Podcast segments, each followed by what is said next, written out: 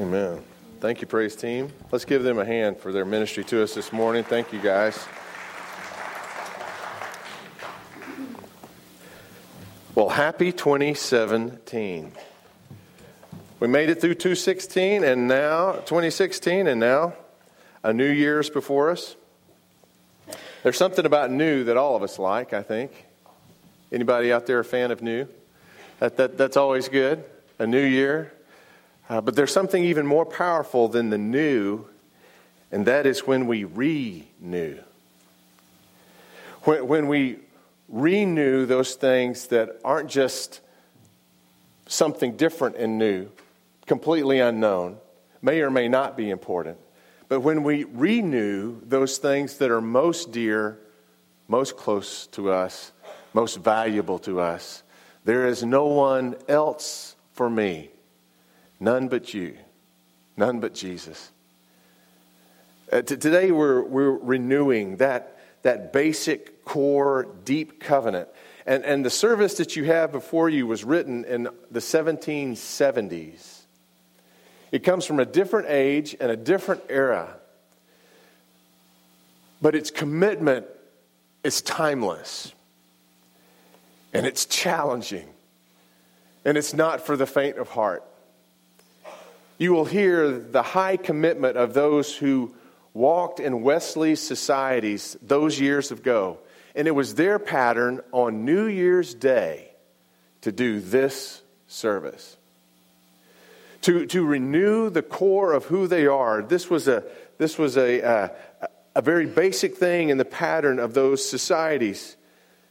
And those societies were a powerful instrument in this world.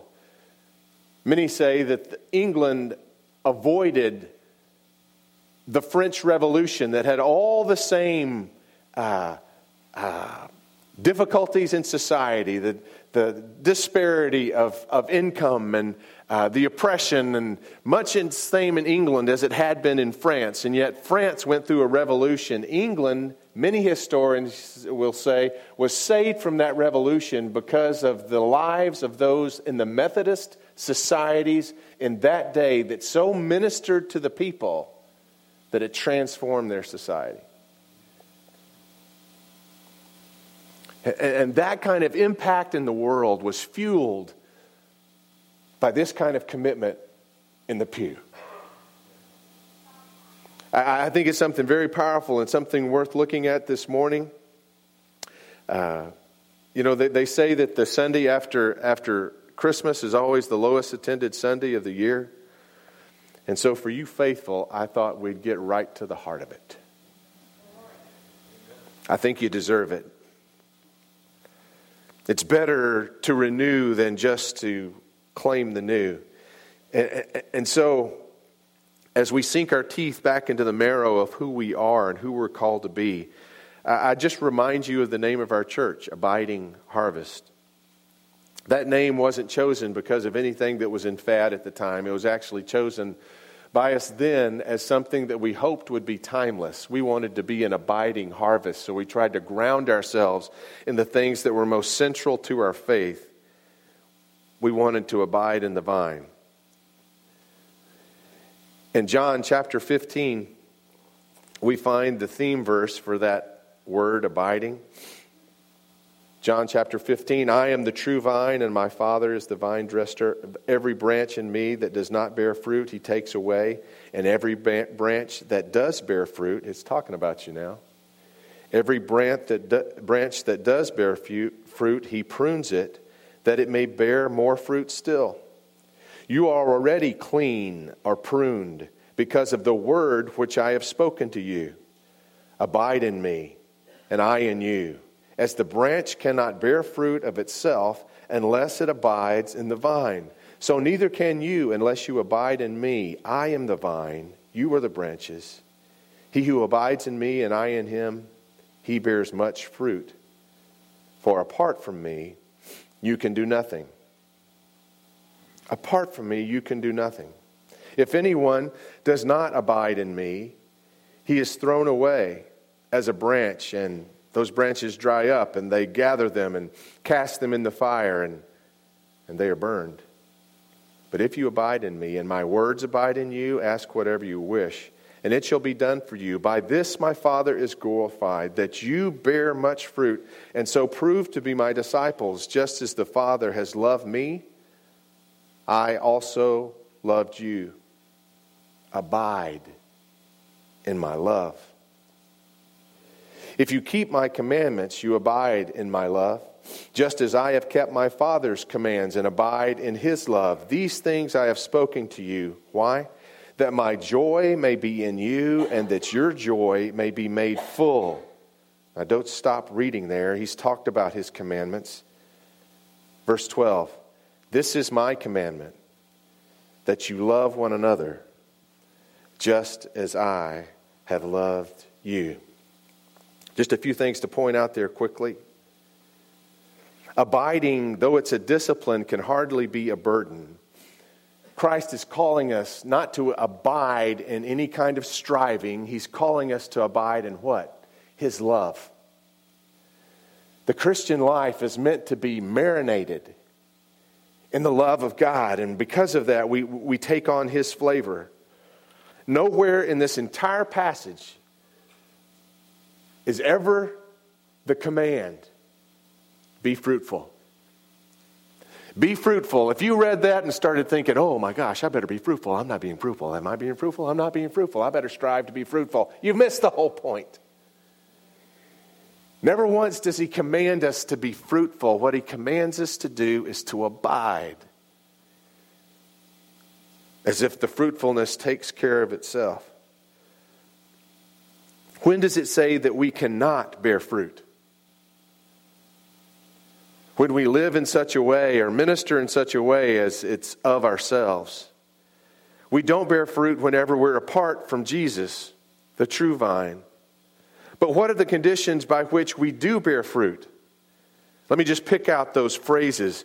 Abiding, or some of your scriptures may say remaining in Jesus. I like abiding better. That sounds like, I heard it said abiding means that we make Jesus our home. It's where we abide. I love that. It's active. Remaining just sounds like you're stuck there. I don't think. But it's hard for us to remain in Jesus. It's something that we have to, one of the most spiritual words I know is remembrance. It's only natural for our lives through a year to take on other endeavors, to get focused on other things, to all kinds of distractions to come up in our life. That's absolutely natural. That's why the Father is a vine dresser that prunes his vine to get it back to its productive potential. You with me?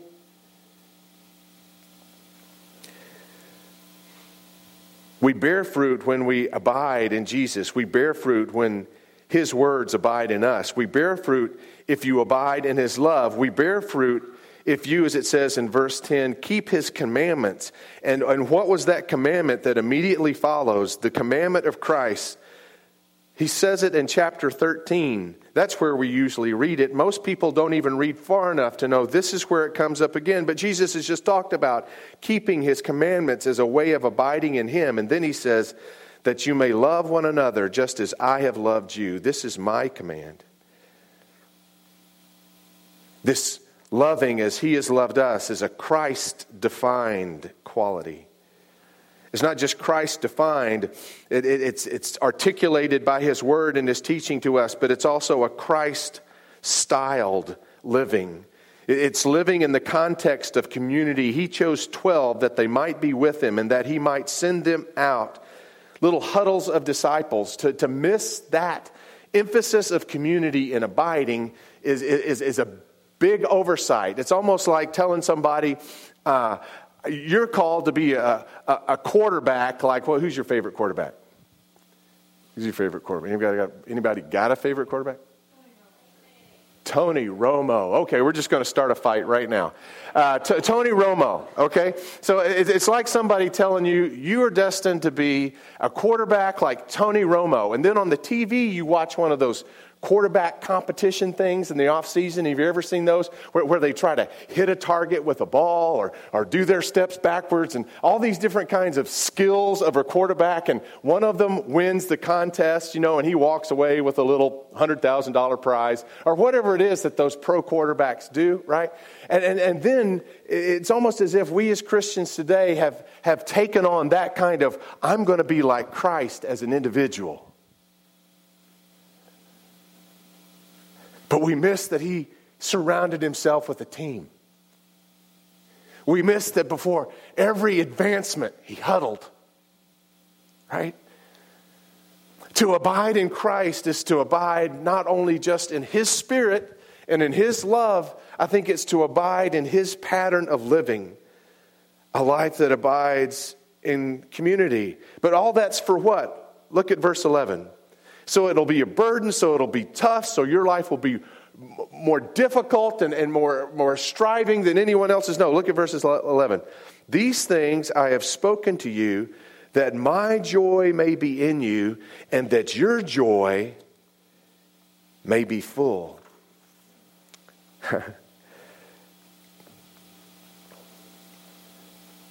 All this faithfulness and fruitfulness has along with us this joy of being with Christ and being about his business and just being his. Evelyn Underhill has a great metaphor for that. I read it this week and it's so powerful. I don't want you to miss a phrase, okay? The abiding Christian should be like a sheepdog. When the shepherd wants him to do something, he lies down at his feet, looks intently into the shepherd's eyes, and listens, transfixed without budging, until he has understood the mind of his master. And then he jumps to his feet and runs to do it. And the third characteristic, which is not less important, at no moment does the dog stop wagging his tail.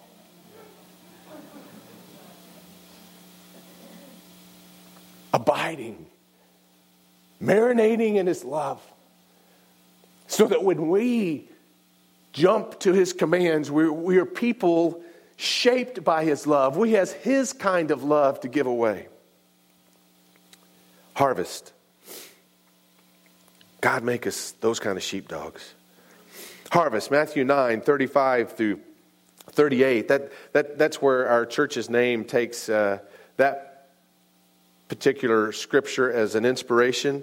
We've shared it many times, and I know you're familiar with it, but I saw something new in it today, this weekend, that I had never seen before. It's almost like a prelude that's an of course. In verse 35, and Jesus was going about all the cities and the villages, teaching in their synagogues and proclaiming the gospel of the kingdom and healing every kind of disease and every kind of sickness. And seeing the multitude, he felt compassion for them because they were distressed and downcast like sheep without a shepherd. And then he said to his disciples, the harvest is plentiful. The harvest is plentiful, but the workers are few. Therefore, pray to the Lord of the harvest. Beseech the Lord of the harvest that he should send out workers into his harvest. Fruitfulness emerges from faithfulness. Jesus grounded himself in God. Again and again went to the mountains in order to reconnect himself to the very Spirit of God. He marinated in the love of the Father, and because of that, he had a heart for other people, and his ministry was fruitful. Do you see that? Do you see his abiding in the vine in verse 35? Teaching and preaching and healing, and man, there's a lot of activity in that. Because of his faithfulness, he's being fruitful, but it doesn't stop there. See, in the midst of all that abiding, he sees something. He sees something that only a sheepdog sees. He sees what you see when you spend enough time with the heart of God to be burdened by what burdens Him, to see the multitudes, that they're downcast and they're without a shepherd. In the midst of all that productive ministry, His heart was such that it opened Christ's eyes to see the outsiders as well as those He was ministering to at His very fingertips. You know, that's what abiding does. It helps us see. It helps us see the next opportunity to be a person in the gap for God. To be a conduit through which a God who's loved us like that might continue to work. He saw something. He saw the multitudes, and they were without a shepherd. And then, this sheepdog knew the mind of the master, right? Then, pray for workers to be sent out. It wasn't but a few weeks ago, I realized that we were transitioning to a new year, and I was asking God for a fresh word. We were actually at a cluster charge conference, and can I admit that my mind wanders at those kinds of meetings? It's just not one of my favorite times. You know, it tends to be a time where churches, if you don't keep the right spirit, you can start comparing your ministry to their ministry and what's going on here to what's going on there. And it just feels icky to me. And so I just started talking to God. Still staring ahead, but, you know, like most of you do when I'm preaching. And I asked God, I said, God, you know, our church is 18 years old. 18 years old. What do you do when you're 18? And the thought dropped in my mind so fast, it startled me and it excited me. I heard, you leave home. You leave home. You're not housebound anymore. You're prepared to make an impact in this world. And I couldn't get away from it. And I wonder if in 2017, this year that our church turns 18, if that's not a bit of what God is up to. That as we continue to be faithful in our ministries to one another and we continue to try to be the church that God calls us to be, that He's wanting to open our eyes still to the multitudes. I continue to pray and I ask God, well, what would be, you know, we're at a charge conference. What would my heart and your heart really celebrate in 2017? And again, it came to me like that. And I thought, wow.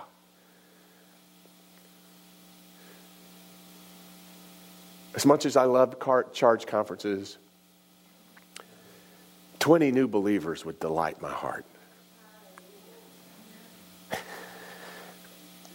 And I felt the Spirit said, me too. 20 new believers.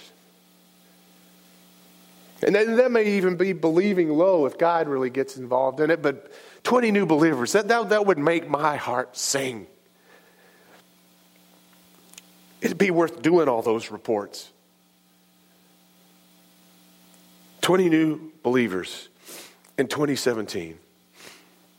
And that got me thinking, well, how do we get out there?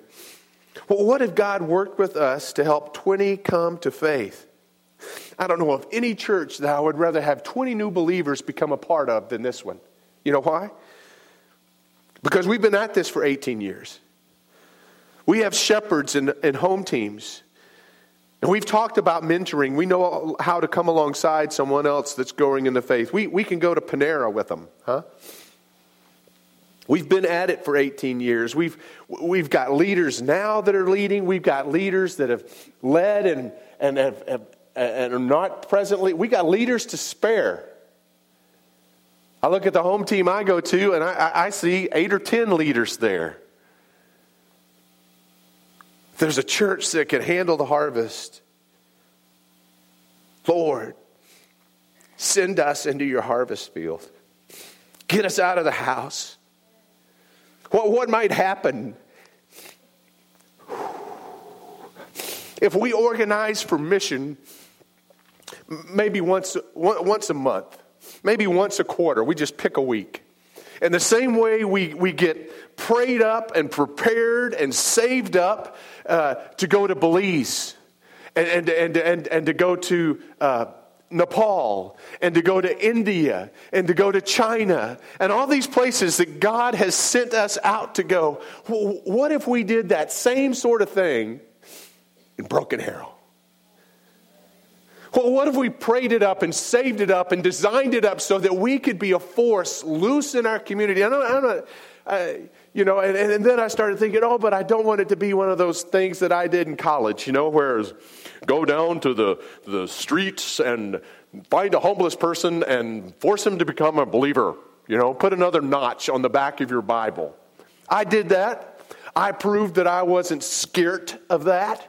And I went down there on those streets, and I trembled as I tried to share the gospel. And I went home with that guy that took me down there, and I thought in my heart, see, doesn't intimidate me. But that's not what this is about.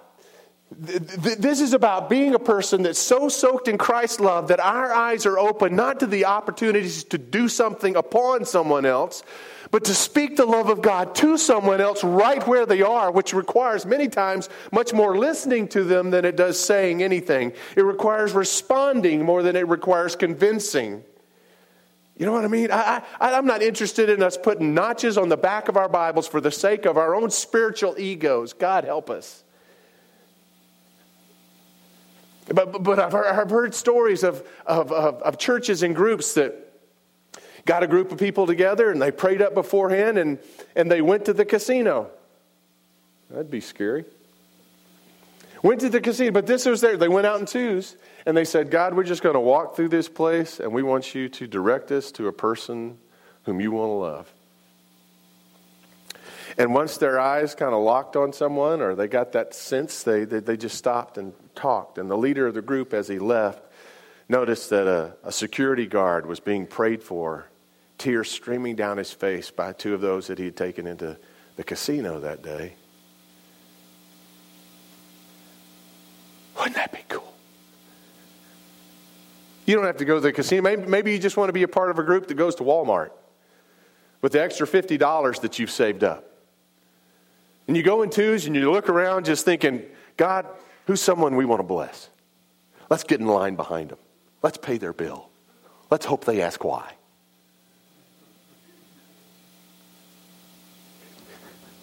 There's joy in that, isn't there? This isn't, oh gosh, ministry is such a drag and it's so much.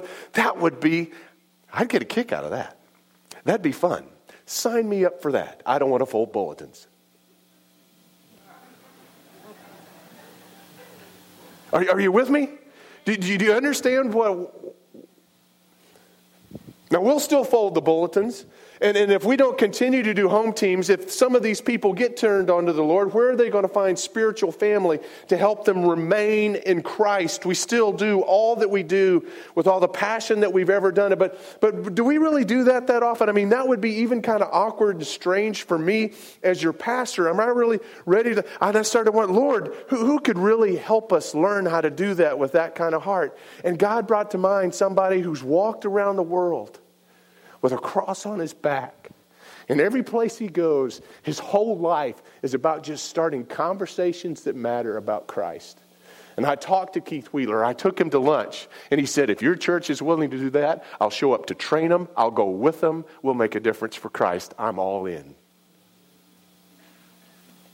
And then I thought, oh my gosh, this might really happen. What if? Well, what if our abiding had a new season of fruitfulness, a new season of harvest? If we abide in Christ and if we go into the harvest, what might God do? But folks, it starts with abiding. And then it becomes a fruitfulness wherever God has planted us. But then finally, it becomes a pruning. Did you notice? How is it that God makes those who are already fruitful more fruitful? He prunes them. He prunes them. Those things that suck life away from us, perhaps we'll have to have cut away and set aside, and so we can renew that which really counts. That's what this Wesley Covenant service, which we're about to walk through, does. And folks, that's what happened for Desmond Doss. Has any of you seen the movie Hacksaw Ridge? Now, you would wonder why your pastor would suggest that anyone see such a horrifically violent movie.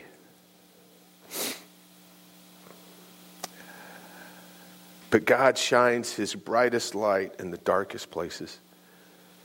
Desmond Doss was a World War II medic, but he was a conscientious objector. He was a Seventh-day Adventist, and he, through experiences in his life, I won't give away the whole movie, but experiences in his life had really pushed him away from guns.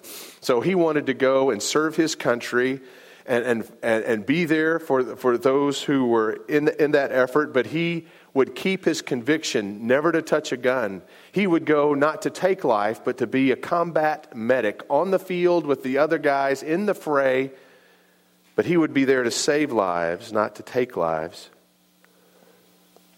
There's a pivotal scene. I won't tell you the whole movie, but there's a pivotal scene where he's finally in that arena, and he's just lived out his first experience on the top of Hacksaw Ridge as they try to take that ground away from the enemy. And they've been pushed back. They've been decimated. Most of his company has been killed. And they get to the edge of that plateau, which defines Hacksaw Ridge from the valley below. And men are piling over the top for the sake of saving their own lives and getting to the bottom to safety. And in that place, Desmond Doss falls to his knees, a dead comrade in his arms. Bullets are flying. The U.S. Navy is showering that plateau with bombs. It's full of bombs that are exploding and fire. And he's oblivious to it all. He's just lost one of his best friends. And he turns to his shepherd. And in that fray, he says, "Lord, what would you have me do? Lord, what would you have me do?" And he listens for an answer, and he can't hear it. He says, "Lord, I can't hear you. Lord, I can't hear you. What would you have me do?"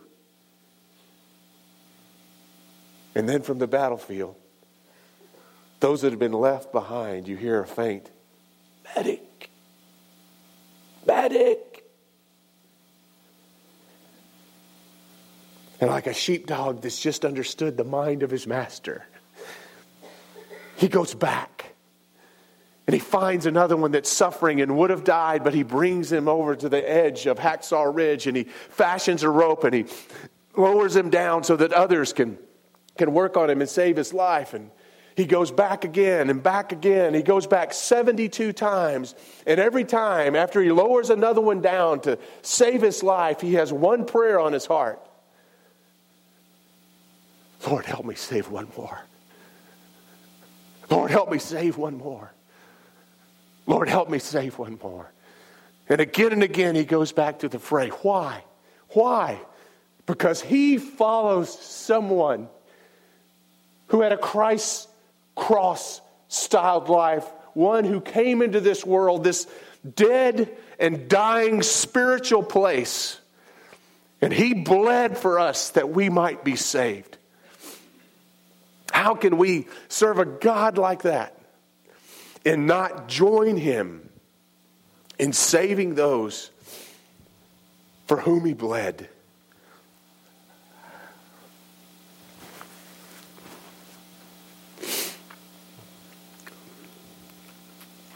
Brothers and sisters in Christ, the Christian life is redeemed from sin and consecrated to God. Through baptism, we have entered this life and have been admitted into the new covenant of which Jesus Christ is the mediator. He sealed it with His own blood that it might last forever. On the one side, God promises to give us new life in Christ, the source and the perfecter of our faith. On the other side, we are pledged to live no more for ourselves, but for Jesus Christ, who loved us and gave himself for us. From time to time, we renew our covenant with God, especially when we gather at the Lord's table. Today, however, we meet as the congregations before us have met on New Year's Day to renew the covenant that binds us to God. Let us make this covenant of God our own. Commit yourselves to Christ as his servants. Give yourselves to him that you may belong to him. Christ has many services to be done. Some are more easy and honorable. Others are more difficult and disgraceful. Some are suitable to our inclinations and interests, and others are contrary to both. In some, we may please Christ and please ourselves, but then there are other works where we cannot please Christ except by denying ourselves. It is necessary, therefore, that we consider what it means to be a servant of Christ. Let us, therefore, go to Christ and pray. Would you join me? Let me be your servant under your command. I will no longer be my own. I will give up myself to your will in all things. Be satisfied that Christ shall give you your place and work. Lord, make me what you will. I put myself fully into your hands. Put me to doing. Put me to suffering. Let me be employed for you or laid aside for you. Let me be full. Let me be empty. Let me have all things. Let me have nothing. I freely and with a willing heart give it all to your pleasure and disposal. Christ will be the Savior of none but his servants. He is the source of all salvation. To those who obey Christ, Christ will have no servants except by consent. Christ is worthy of full consent to all that he requires. Christ will be the Lord in all, or not our Lord at all. For the sake of time, let's skip ahead to the covenant prayer. In the covenant prayer, usually at that time, people would actually bow on their knees as they read this prayer with one another. And if you can do so, feel free to do that now. If not, if you just bow in your heart. Would you join me there with the covenant prayer? O righteous God, for the sake of your Son, Jesus Christ, see me as I fall down before you. Forgive my unfaithfulness in not having done your will. For you have promised mercy to me if I turn to you with my whole heart. God requires that you shall put away your idols. I hear from the bottom of my heart, renounce them all, covenanting with you that no known sin shall be allowed in my life. Against your will, I have turned my love towards the world. In your power, I will watch all temptations that will lead me away from you. For my own righteousness is riddled with sin, unable to stand before you. Through Christ, God is offered to be your God again, if you would let him. Before all heaven and earth, I here acknowledge you as my Lord and God. I take you, Father, Son, and Holy Spirit, for my portion, and vow to give up myself, body and soul, as your servant, to serve you in holiness and righteousness all the days of my life. God has given the Lord Jesus Christ as the only way and means of coming to God. Jesus, I do here on bended knee accept Christ as the only new and living way, and sincerely join myself in a covenant with him. O blessed Jesus, I come to you, hungry, sinful, miserable, blind, and naked, unworthy even to wash the feet of your servants. I do here with all my power accept you as my Lord and head. I renounce my own worthiness and vow that you are the Lord, my righteousness. I renounce my own wisdom and take you for my only guide. I renounce